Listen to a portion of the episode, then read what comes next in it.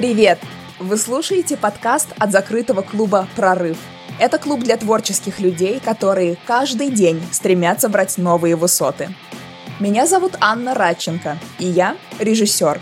Уже седьмой год я живу в Лондоне, веду инстаграм-блог для творческих людей, помогаю людям в разных креативных профессиях совершать прорывы в творчестве и в карьере – Дорогие друзья, я хочу пригласить вас на свой авторский двухмесячный курс, который называется «На шаг впереди». Он стартует уже 23 апреля, а пока по ссылке в описании подкаста вы можете записаться в лист ожидания. Все вы здесь творческие люди, и этот курс сделан мной специально, чтобы вы сэкономили себе годы проб и ошибок и как можно быстрее достигли своих целей вашей творческой карьере. Для кого-то это обложки журналов, для кого-то выставки, для кого-то клиенты совершенно нового другого уровня, которые будут платить вам больше денег. Так что какие бы у вас ни были цели и задачи творческие, карьерные, приходите, буду рада вас видеть.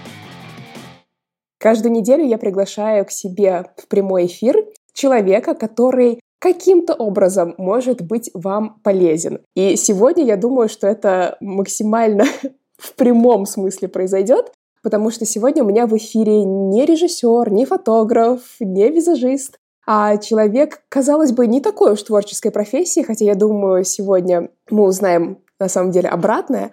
Психолог Марина Муравьева, Мур-Мари Пари, прекрасный никнейм, который просто хочется все время произносить. Друзья, я сначала подумала, что сделаю, как обычно, именно интервью, но потом я поняла, что мне никогда в жизни не приходило столько вопросов. Я вижу, что, Марин, ты меня уже слышишь. Ты просто рекордсмен по количеству вопросов, их там больше ста. И я поняла, что у людей столько животрепещущих, каких-то больных тем, что сегодня я постараюсь задать как можно больше именно ваших вопросов. Мне кажется, что психологическое консультирование, несмотря на то, что это сложно назвать консультацией, тем не менее, я думаю, что это наиболее эффективно именно с прямыми вопросами, с прямыми формулировками именно от вас. Хочу сделать такой дисклеймер. Друзья, через прямой эфир у нас будет всего час. Невозможно провести сеанс психотерапии. Марина не сможет решить какие-то ваши глубокие проблемы, с которыми вы ходите годами. Поэтому, пожалуйста, не стесняйтесь обращаться напрямую к психологам, будь то Марина или кто-то другой в вашем городе. Поэтому имейте в виду, что, конечно же, есть некие ограничения нашего формата. Ну, после такого дисклеймера теперь мы подключаем Марину. Привет! Привет! Марин, я как сказала, ты просто рекордсмен по количеству вопросов, но прежде чем мы в них нырнем, давай хотя бы пару слов про тебя. Я знаю, что у тебя тоже такая очень интересная история, как ты решилась стать психологом и как ты преодолела этот этап, когда нужно было решиться перейти с офисной работы на фриланс. Спасибо, я сейчас э, отвечу и хочу сказать, э, друзья, к сожалению, есть всего час, да, на это есть свои причины. Я буду очень успевать на все ответить, но там уж как у нас получится. Итак, если говорить о том, э, как я стала психологом, да, как, как вы стали психологом, как вы докатились до этой жизни. Безусловно, я не родилась психологом, я им не понимала до 25 лет, что хочу быть. Я, как все люди моего возраста, мне 35 лет, э, после школы пошла учиться, куда меня отправили родители. Да? И, собственно, карьеру строила, как э, и большинство людей, чтобы была перспектива роста, чтобы была хорошая зарплата, и чтобы это звучало, ну, как-то престижно, да, я работала бизнес-аналитиком. Поэтому э, вопросом психологии где-то я около 25 лет для себя обозначила, что я хотела бы им стать, и вот просто в один момент я написала заявление об уходе и поступила в институт психоанализа, по сути, уйдя в никуда. Естественно, хочу сказать сразу, меня поддержали единицы. Ну, мама поддержала, там какие-то очень близкие друзья, а для всех остальных это было, ну, то есть, что ты делаешь, да? ты ненормальная. То есть, когда уже там ты достигаешь определенного, ну, я не могу сказать, что я была там какой-то великий аналитик э, всея Москвы, да, но, э, тем не менее, были перспективы роста, там, project менеджер и так далее. И очень многие этого не поняли. И, наверное, я сама до конца не понимала, потому что самый большой страх, э, на мой взгляд, с которым сталкиваются люди, уходящие вот в профессию которую зовет душа, да, возникает вопрос, а как жить в финансовом плане? Потому что ты очень сильно привыкаешь, что даже на самой нелюбимой работе у тебя есть, ну, условно говоря, раз в месяц, два раза в месяц поступление на карту или там, ну, у кого как, да, в конвертике. А вот. И вот этим ты очень часто себя останавливаешь. Я думаю, два таких фактора основных — это фиксированная зарплата, которая у тебя вне зависимости делаешь ты, не делаешь, ты просто ходишь на работу, ты получаешь зарплату, и осуждение других людей, да, которые тебя не поймут, на мой взгляд, это два самых таких ярких фактора, которые мешают большинству людей идти все-таки за своим сердцем, за, ну, за своим призванием, не знаю, за своей какой-то реализацией. И вот проще терпеть вот этот вот, знаешь, когда в душе у тебя кошки скребут, проще терпеть это, чем столкнуться со страхом финансовой нестабильности и осуждением близких людей. Слушай, осуждение близких, на самом деле, это один из довольно частых вопросов, потому что, мне кажется, это роднит твою ситуацию с огромным количеством творческих людей. Я слышу вот постоянно, например, у нас в закрытом клубе «Прорыв», который я веду для творческих ребят, как раз один из вопросов был, что я сталкиваюсь с тем, что близкие меня не понимают, и вот как на ежедневной основе через это проходить, чувствуя, что ты идешь все равно к своей какой-то мечте, как сквозь это неодобрение идти туда? Здесь, во-первых, нужно понимать природу, да. Когда ты понимаешь природу, у тебя появляется не агрессия, не страх по отношению к тому, кто тебя осуждает, а появляется, ну, как минимум, понимание. То есть все мы из постсоветского пространства, да, наши родители, наши бабушки, дедушки, это поколение, ну, скорее всего, бабушки, дедушки, прабабушки, которые пережили войну, да. И условно говоря, вот если взять базовые понятия безопасности по тому же банальному маслу, то что это было для наших бабушек, да? Это чтобы была после войны, чтобы была у тебя работа, чтобы у тебя был дом и чтобы у тебя было с кем разделить свой быт, да, ну, мужчина, женщина, чтобы рождались дети и чтобы не было войны. И, соответственно, это было равно счастье. И никто, поверь, не задумывался о таких вещах, как реализация, там душа, да, для чего я родился в этот мир, выжить. Соответственно, именно так воспитывали наших родителей, что не прыгай, ты главное стабильность, да? Вот война забрала вот это чувство безопасности и чувство стабильности. Поэтому поколение наших бабушек, поколение наших родителей — это люди, для которых счастье и успех равно стабильность. Да? А поэтому они так воспитывают нас, воспитывали. Поэтому для них непонятно, что такое певица, что такое, не знаю, актриса, что такое там, ну, какая-то творческая профессия, фотограф, визажист, да? Разве можно на этом заработать деньги? Раньше как было? Пошел на завод в 19 лет, и в 65 тебя оттуда вперед ногами вынесли, да? То есть это считалось э, престижно, вот я, собственно, человек, мной можно гордиться. А что такое певица? Да? Сегодня ты поешь, завтра ты не поешь. Там, сегодня у тебя есть какие-то заказы, завтра у тебя нету. И, соответственно, когда э, осуждают э, творчество да, и не понимают, то прежде всего родители или близкое окружение, они идут на поводу своего страха. Да? Что они делают? Они берут твою жизнь, представляют, что как бы это я певица, да, и им становится страшно. Ой-ой-ой, как же я на что там кормить детей, как платить за квартиру. Им, станов... им становится страшно, потому что они примеряют твою жизнь на себя. И поэтому примерив, им становится некомфортно, они начинают тебя осуждать. Вот это первое, что нужно понимать, да, что это делается не со зла, это делается не потому, что в тебя не верят, не потому, что ты плохая певица, актриса, там, фотограф. Просто человек отождествляет себя со своим страхом, и по сути он пытается себя успокоить через то, что убедить своего ребенка не смей идти там завоевывать э, Канского льва или Оскар или еще что-то. Что здесь работает? Как с этим работать? Безусловно, а, есть один способ, да. Это внутренний стержень, на который ты все-таки опираешься. Про что это? Это вот смотрите, когда нас осуждают, э, внутри, как правило, включается что? Состояние ребенка. Ребенка, который вынужден оправдываться за свою мечту, который боится да, родителя осуждающего, который там трепещет перед родителем. И если вы по-честному себя спросите, вот меня сейчас осуждают, не понимают, не принимают, кто внутри меня этого состояния боится, да? Я взрослый или я ребенок? И, скорее всего, вы придете к тому, что я ребенок, да, который трепещет перед сильной фигурой родителя. Соответственно, Следующий вопрос. А где мой взрослый? Да? Где моя взрослая часть, рациональная часть? Не детская инфантильная, а взрослая рациональная, на которую я могу опереться. И как только вы эту взрослую часть приглашаете, уже можно выбраться, да, уже можно сказать, так, подожди, мне больше 18, моя жизнь принадлежит мне. По праву рождения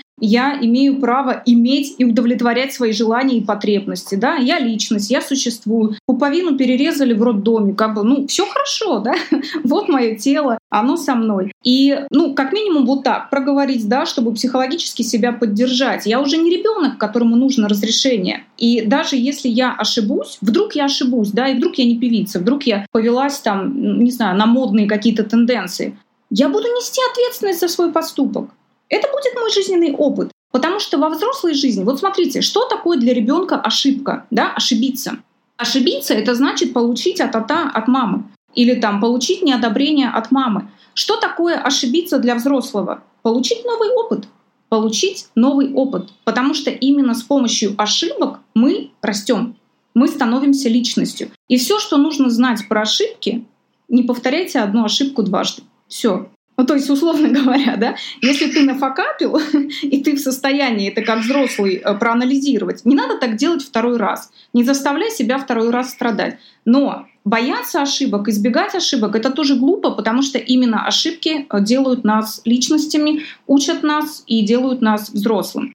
Там, где очень сильное слияние с родителями и с близкими, которые осуждают, и вот все, что я проговорила, не помогает. Тогда это вопрос, а понимаю ли я, что такое психологическая граница, умею ли я с этим работать, да, собственно, вообще как так получается, что вот здесь ничего нет, да, что пришла мама и сказала, ой, господи, кто ты, певица, тьфу, да иди умоляю, иди он, возьми счеты, считай бухгалтерию какую-нибудь.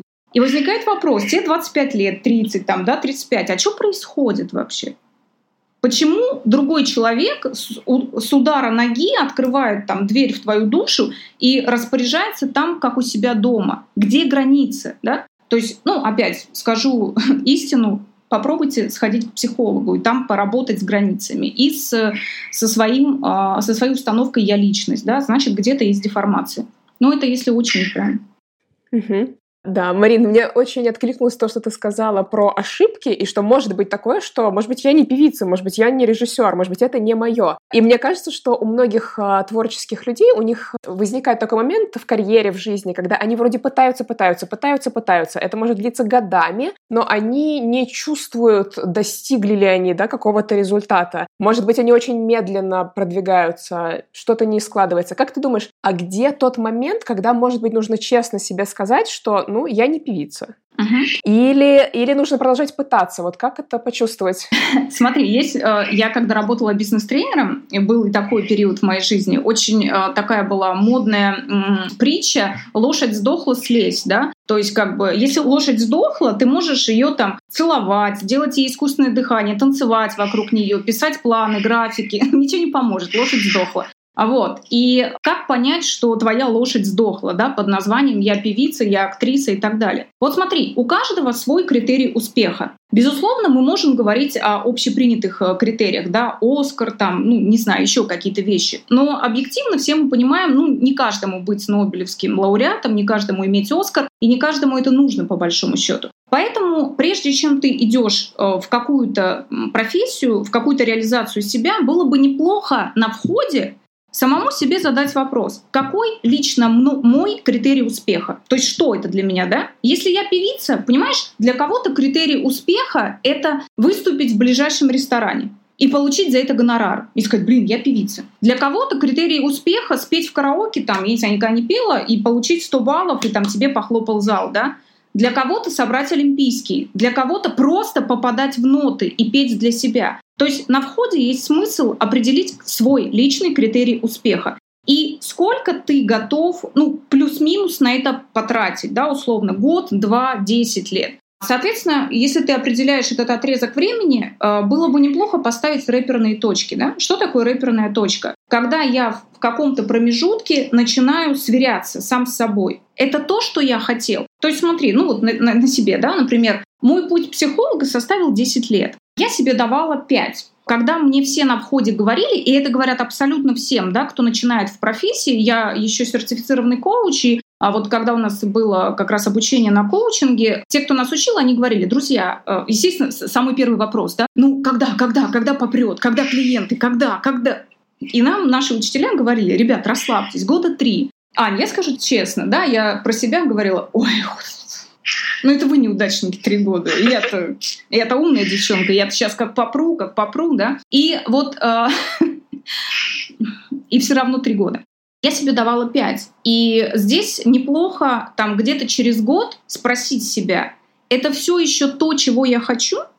Может быть, я теперь хочу быть, не знаю, актрисой, да? Может быть, я теперь хочу быть не коучем, а психологом. Или, например, я пошла учиться на психоаналитическое направление, а где-то через год поняла, что гештальт — это мое, да? Вот, вот так нужно сверяться. То же самое там певица. Я пошла калинку-малинку петь, через год поняла, что джаз, да, и резко свернула, уехала в Нью-Йорк учиться. Потому что единственный критерий, на который, на мой взгляд, стоит опираться, это внутреннее ощущение. Я счастлива от того, что я делаю, меня это заряжает, или это уже просто забрало все мои эмоциональные, физические, там, психические силы, я уже сама этого не хочу, но так как я год назад всем гордо объявила, что идите нахрен, я певица, да, у меня теперь просто не хватает сил и э, признаться, что я ошиблась. Так вот, если такая история, не надо продолжать, да, лучше признайтесь, что вы ошиблись. И опять же, нет ничего плохого, сверните там в параллельное направление. А, но свой личный критерий успеха и рэперные точки для понимания, там ли я и хочу ли я еще того же.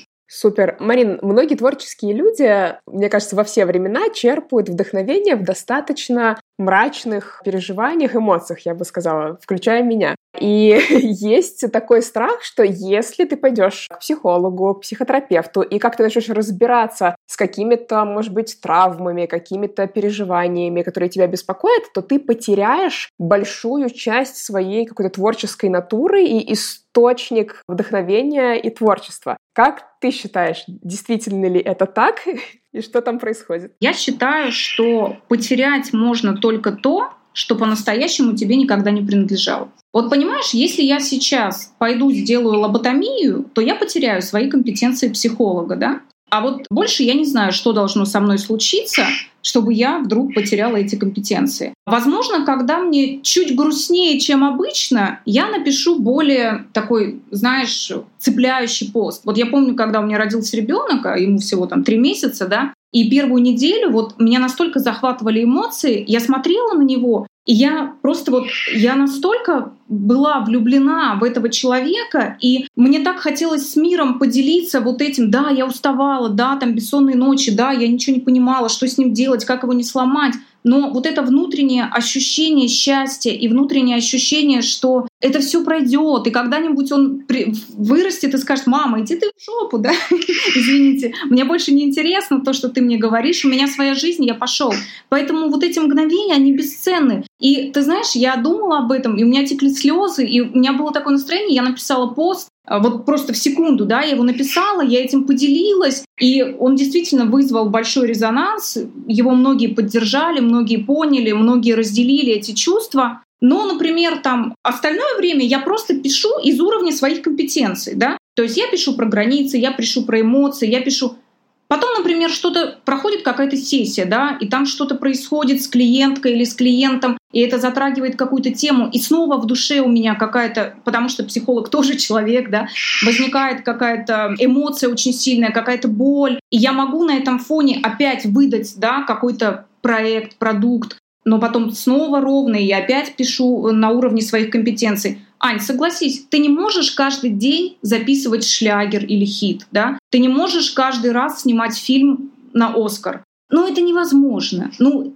ты все равно, условно говоря, там большую часть работаешь ровно. А потом что-то происходит, какая-то трагедия, как и у всех людей, поверь, и которые ходят к психологу, и которые не ходят к психологу, да? И ты на этих эмоциях творишь чуть более на высокой ноте, чем обычно. Бояться это потерять? Тогда у меня вопрос. А это на самом деле в тебе есть, да? Это на самом деле, потому что если это открывается глубже под эмоциями, значит, это есть внутри тебя. И просто когда происходит какое-то событие, где ты погрустила, это как, знаешь, вот обычно ты пользуешься тем, что на первом этаже, да, а вот именно грусть опускает тебя на второй, где еще больше твоего таланта, и ты оттуда поднимаешь.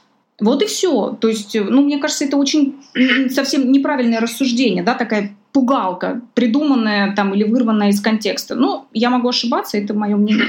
частное. Да, спасибо большое. Огромный блок вопросов про отношения с деньгами. Тоже такой бич творческих людей. Неуверенность на переговорах, страх поднять цены, страх, что твои работы недостаточно хороши для той аудитории, для которой ты мечтаешь работать. В общем, можешь себе представить? Там да, да, да, да, да. Ну, э, смотри, во-первых, э, ребята, релакс. Каждый человек проходит этот путь, да, от Ой, да ладно, перестаньте, нисколько не стоит моя песня, да сколько вам не жалко, ну там буквально на проезд дайте. Не стоит, не стоит. Но потому что здесь еще про что это, да? Это про то, что ты начинаешь. И когда ты начинаешь, у тебя еще нету вот этого сильного стержня и веры в себя, как в профессионала. То здесь еще срабатывает такой эффект самозванца, да, что да, ребята, на самом деле это вы все думаете, что я талантливая, у меня это случайно получилось, ну, типа я никому не скажу, да, ну и вы никому не говорите, поэтому не надо за это деньги платить, как бы, ну, так, что-то Луна, может, там в Меркурии была или еще что-то. Вот, то есть ты сам не веришь э, в то, что ты реально можешь на постоянной основе быть компетентным и быть профессиональным. Сколько я стою, рождается из понимание ценности себя. Вот когда ты... Ты знаешь, у меня есть такой вебинар, который называется «Финансы головного мозга», и я задаю вопрос. Ребят, сколько стоит ваш час? И многих, вот я тебе клянусь, это ставит в тупик. И люди, а так, а сколько, так, так, так, сколько же стоит мой час? Мало того, что человек не понимает, сколько стоит его час, плюс он боится назвать цифру, да, конкретную цифру. И а, вот есть очень полезное упражнение, которое, когда я однажды делала, я тебе клянусь, у меня был шок. Я всегда жила в плену верований, верования, что на ту жизнь, вот такую, знаешь, люкс, люкс, люкс, который, ну, в моем понятии, да, который я хочу, надо зарабатывать, ну, не знаю, там даже не миллиарды, просто хулиарды надо зарабатывать, да, и я никогда столько не заработаю. И вот однажды на каком-то из тренингов, я не знаю, кто автор этого упражнения, но не я, значит, было такое задание, что выпиши все, что ты хочешь в месяц покупать, тратить, иметь. То есть ты выписываешь свои обязательные расходы, ну, например, там аренда квартиры, кредит, ипотека, там что еще, оплата садика, там продукты, маникюры, педикюры, ну, в общем, вот все, все, все, все, все. Ты там ТО для себя, ТО на квартиру, все на свете, да. И потом ты начинаешь вписывать хотелки. Ну, например, я хочу в месяц тратить там 500 тысяч на шопинг, там, не знаю, 100 тысяч на образование. Ну, в общем, понятно, да, логика рассуждения. И что ты потом делаешь? То есть в моем понятии это была какая-то астрономическая сумма, да? Я писала, и там нужно было писать, вот пока у тебя в голове не закончится то, что ты в месяц хочешь на себя потратить. Поверьте, вот нам кажется, ой, я там хочу это, это. Когда ты начинаешь писать, да блин, не так уж много я и хочу, да? Потом ты подбиваешь эту сумму, ну, делаешь общую сумму и задаешь себе вопрос, сколько дней и часов я хочу в месяц работать. Ну, если ты офисный работник, это стандартно, да? 8 часов сколько там получается? 24 дня, по-моему? Ну, неважно. Короче, ты... Э, я, я ни дня я всю жизнь не проработала в офисе. Хорошо, тогда я скажу так. Я тогда считала так. Я хочу работать 5 часов в день, и там, условно говоря, 20 дней в месяц. То есть ты 5 умножаешь на 20 и полученную цифру делишь на э, сумму итоговую твоих хотелок. И ты получаешь, сколько должен стоить твой час, чтобы вот это все у тебя было. В моем понятии мой час должен был стоить 1300. 1300, чтобы все мои хотелки вот эти осуществились. Когда я увидела, что чтобы вот это все, что я хочу, работая 5 часов в день, 20 дней в месяц, мне всего лишь навсего нужно, чтобы мой час стоил 15 тысяч рублей, я села на, извините, пятую точку. И я подумала, всего 15 тысяч? Фак, а сколько сейчас стоит мой час? Хорошо, он стоит 5 тысяч. То есть от жизни моей мечты меня отделяет 10 тысяч рублей? Серьезно? И это был первый шок, потому что я поняла, что это достижимо, что вот здесь вот все, вот здесь. И когда в следующий раз да, меня просили назвать, сколько стоил мой час, какая проблема? Я уже знаю, да, от чего я отталкиваюсь. То есть у меня уже не было такого, а, ну, три, ну там, ну хотите пять, ну можно две пятьсот, ну в принципе и тысяча нормально, да? То есть нет, я точно знала, что вот так. И есть еще один хороший, хорошее упражнение, которое тоже очень характеризует да, твое отношение с деньгами. Когда тебе говорят, вот сколько ты хочешь зарабатывать в месяц, например, ответ, да, 300 тысяч рублей, и человек тебе говорит, а если 250? И если твой ответ, ну, можно 250 тоже, тебе нахрен эти 300 тысяч не нужны. Объясняю почему. Когда ты сто процентов знаешь, да, например, исходя из первого упражнения, что у меня 100 тысяч аренда дома крутого, да, например, какого-нибудь, или там крутой квартиры, да, 100 тысяч я трачу там маникюры, педикюры, тра-та-та-та-та-та-та, и 100 тысяч я трачу на образование. Какие 250? Если я уберу 50 тысяч, это тогда либо я лишаюсь квартиры, либо я лишаюсь образования. И ты говоришь, а я не готов от этого отказываться, потому что это мои реальные желания, мои реальные потребности. И вот когда человек может спокойно назвать, сколько стоит его час, сколько он хочет получать в месяц, и ни на копейку не, как бы, не повестись, да, там, а если 299,9? Нет, мне ровно 300 надо, да, 300 плюс окей. 299 нет, значит, мне придется от чего-то отказаться. Вот если он не может такие вещи проговорить, значит, он вообще не понимает, зачем ему деньги, что с ними делать, для чего они нужны, да, а сколько стоит его время. То есть, условно говоря, когда ты не понимаешь, сколько стоит твое время, к чему это приведет? Тебя будут использовать, да? Вася, сделай там еще вот это. Ну, ты же не знаешь, сколько стоит твой час. Ну, почему бы еще три часа сверху не посидеть, да? А когда ты знаешь, вот она тебе граница психологическая, да? Ты говоришь, ну, отлично, 15 тысяч там умножьте на 3, и я с вами сижу, общаюсь. Вот, поэтому первое, помимо того, что нужно привести в порядок там и поработать со своими установками, это все творческие люди. Вот сядьте элементарно и посчитайте, сколько стоит ваш час и сколько вам реально в месяц надо денег и на что, да? И тогда много, много уже станет на место.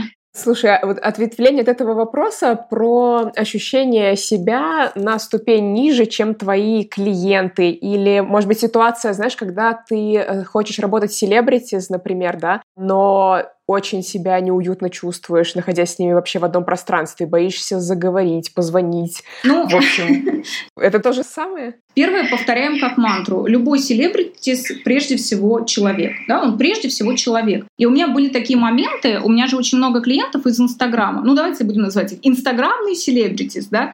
И я, ну, это правило психолога, и ты никогда там не следишь за своими клиентами, не расспрашиваешь, ой, а вы кто, а сколько у вас подписчиков, да, дайте свой там Инстаграм и так далее. Но бывает так, что они же на меня подписаны, и периодически в рекомендованных мне выскакивает знакомое лицо. Ну и я могу нажать, о, так это оказывается вот эта тетя, да? И поверьте, вот этот, и ты, и ты заходишь к ней на страницу, ну опять, естественно, не называя имен и фамилии, и ты такой читаешь, такой, Ого-го, как круто, да? То есть перед тобой успешная, крутая семья, богатая, счастливая. Муж нарвал цветов, пока спала. Ну там, ну такой Инстаграм, я сама готова идти к психологу и лечиться, да? Офигеть, как у тебя все круто. Реальность в кабинете диаметрально противоположная. Поэтому, когда вы видите перед собой селебритис, да, вы должны понимать, что прежде всего это образ, за которым стоит, возможно, большая работа маркетологов там, и так далее, и так далее, и так далее. И это не всегда равно, что в реальности есть так же. Да? А, это первое. Второе, большинство селебритис адекватные, нормальные люди. Да? И вот я не причисляю себя ни в коем случае ни к каким селебритис, но я иногда вижу, как люди ко мне относятся с каким-то вот «Ой, я думаю, а, а я на них смотрю, думаю, господи, что мне сделать, как мне, как, что, что мне сказать, что мне умное выдать. Я тоже переживаю, да, там или если я приезжаю в какой-нибудь город и меня просят встретиться, да, я иду, у меня полные штаны просто от страха, потому что мне кажется, они ждут какую-то там богиню, а тут пришла просто баба обычная, да, и как бы мне тоже страшно, ребята, я тоже обсираюсь, когда иду на встречи. Поэтому вот здесь нужно, правда, помнить, что любой самый успешный человек, он прежде всего человек, да, со своими страхами, со своими загонами. И я там как психолог вам это подтверждаю. Второе — границы. Да? Всегда нужно понимать, если у тебя все хорошо с границами, то в общении ты же не будешь сразу там переходить на какое-то понебратство, да, ты же не будешь там, ну как-то... То есть ты сначала потихоньку, по каждому человеку видно, да, то есть ты, если у тебя здоровые границы, ты начинаешь очень плавно. И если ты видишь, что у человека жесткая граница, ну все, отодвинься. Да, им, значит, ему так комфортно. Не потому, что с тобой что-то не так, не потому, что ты дурак, да, но человеку так комфортно. Ну, может, она устала от жизни, от тебя, от всех, да. И здесь самое главное, что еще понимать, да, вот основная проблема в коммуникации заключается в том, что человек верит в то, что с ним как-то не так общаются, потому что он сам дурак или какой-то не такой или недостоин. Тогда как в большинстве случаев с вами могут жестко разговаривать, Просто потому, что такое настроение, э, такой человек, он имеет право быть говном, да? Как говорится, абсолютно каждый человек имеет право жить в жопе, да? И абсолютно каждый человек имеет право не знать и не хотеть это осознавать. Оставьте его в покое. То есть, если вы приходите на встречу к селебу, да, и на ваше абсолютно нормальное там «добрый день», э, «приятно познакомиться», вам говорят «иди там нахрен», это не означает, что с вами что-то не так. Это означает, что перед вами быдло, да? И здесь вы можете выстроить границу и сказать, послушай, несмотря на то, что там у тебя какие-то регалии, вот конкретно со мной так разговаривать нельзя, да? Если у тебя какие-то проблемы с коммуникацией, мы можем обсудить. И, в принципе, если тебе комфортно, я тоже могу перейти на язык хера и мы можем так разговаривать. Абсолютно любой человек уважает силу. Сила — это не быдло, да, это не вот это. Да пошел ты! Это подростковая инфантильность. Сила — это когда на хамство ты адекватно говоришь, нет, стоп, вот со мной так не надо, да? И, в принципе, не очень-то и хотелось с тобой общаться. И ты умеешь это принять но не дать в ответ агрессию, да, просто обозначить, что, возможно, у тебя плохой день, или правильно ли я вас понимаю, что вы сейчас меня послали нахер, да? Отлично, тогда прошу и меня правильно услышать, да, в таком контексте со мной разговаривать нельзя. То есть разделять, да, разделять, что его отношение ко мне не равно я плохой человек. И дать право другому человеку быть мудаком, быть в плохом настроении, быть с жесткими границами, это другой человек, он имеет право быть таким, какой он есть, да? А вы такой, какой вы есть. И между вами нет знака равно. Ну, это опять, если очень быстро. Марин, как ты считаешь, вот этот стержень внутренней уверенности в себе, на чем все-таки все это держится, какой там процент реальных компетенций и, может быть, все-таки имеет смысл наращивать реальные компетенции, там реальные регалии, так скажем, а, а какой процент там чисто психологический и действительно нужно к психологу прежде всего? Я тут придумала себе хэштег, но пока не знаю, как его использовать. Психолог в пределах МКАДа. Москвичи поймут.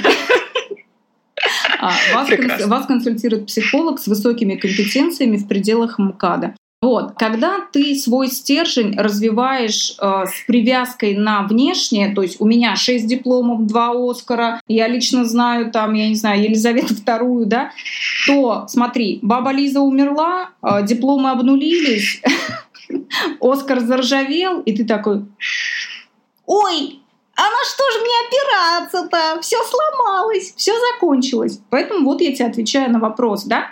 Стержень — это абсолютно не должен иметь никакого отношения к чему-то внешнему. Это все я ценность, я личность, у меня есть границы, у меня есть право иметь удовлетворять свои потребности. Да? Ну, как правило, четыре базовых понятия. Если ты делаешь акцент на внешнем, то есть внешнее может быть, ради бога, пусть у тебя будет 20 дипломов, там регалии все подряд. Но в чем заключается стержень? Если это все исчезло, ты психологически не сломался. Ты сказал, а, ну отлично, окей, так бывает, это жизнь. И идешь дальше.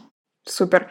А еще один огромный блок вопросов про прокрастинацию. Конечно, это присуще не только творческим людям, но тут, наверное, особенно. Там много разных вопросов, там начиная от того, что человек сначала горит энтузиазмом, начинает какой-то проект, а потом это никогда не доходит до конца, там заканчивая тем, что ты просыпаешься и не можешь вообще взяться за дела. В общем, разные степени, разные ситуации, но в целом про прокрастинацию. Слушай, я думаю, что вот эта вся ерунда началась в тот момент, когда м, рухнул железный занавес, и к нам э, привезли книги Дейла Карнеги да, о том, что жизнь — это «жить надо в кайф». Жизнь разная. это первое, что надо понимать. И вот это вот «я усрусь, но стану Стивом Джобсом», да, Смотрите, э, на мой взгляд, э, сложно выговариваемое слово прокрастинация, оно как бы, да, имеет место быть, но слишком уж много регалий приписывают этому слову, да. Объясню почему. Давайте по-русски. Лень, да? Лень, матушка. На Руси так говорили. Вот на мой взгляд, и, конечно, я не, там, не гуру в последней инстанции, на мой взгляд, лень — это состояние, которое сигнализирует тебе о следующем. Первое. Ты устал физически.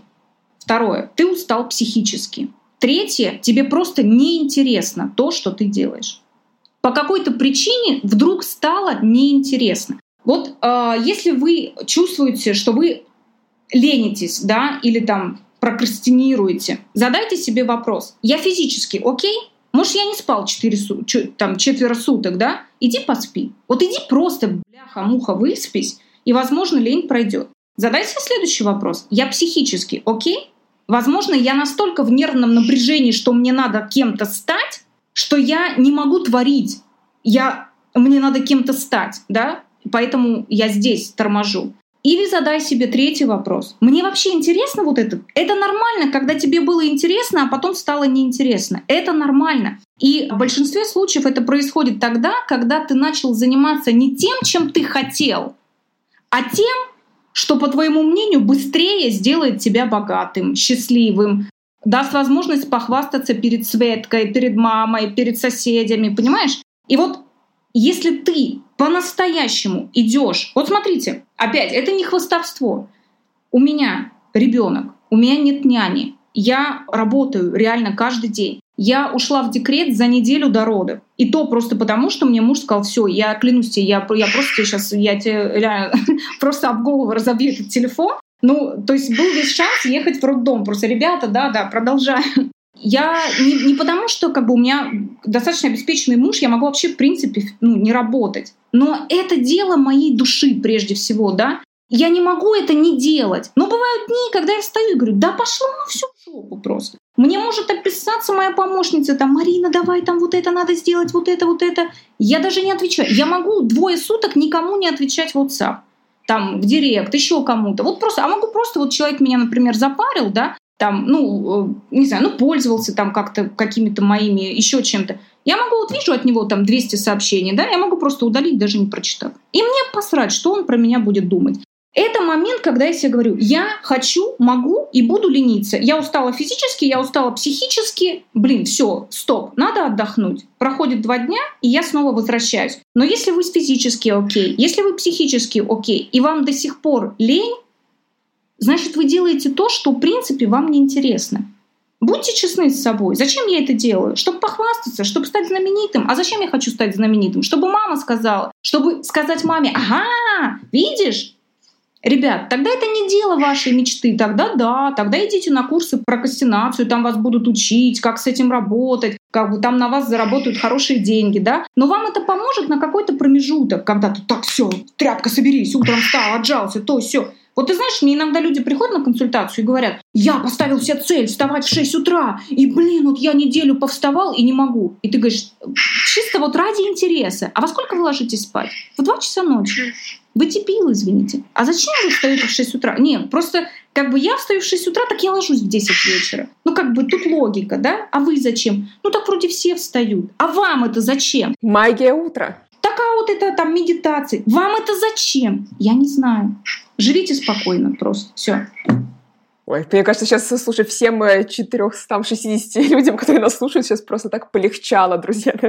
На этом можно было бы а, отключиться. Ну, я тебе серьезно говорю, в большинстве случаев люди делают что-то, что даже не могут объяснить, для чего они это делают. Абсолютно. Ты знаешь, я, ну, я, я сама просто с этим постоянно сталкивалась, перечитала тысячу и одну книжку, потом я поняла, что, блин, так, это я делать не буду, это пусть делает кто-нибудь другой, а вот этим, пожалуй, можно заняться, поэтому это прекрасно. Я, Марин, спасибо тебе огромное. Обязательно позовем Марину еще разочек, так что до новых встреч. Отпускаем Все, тебя. Аня, спасибо Все, большое. Друзья, я была пока. счастлива с тобой познакомиться. Пока. Эфира.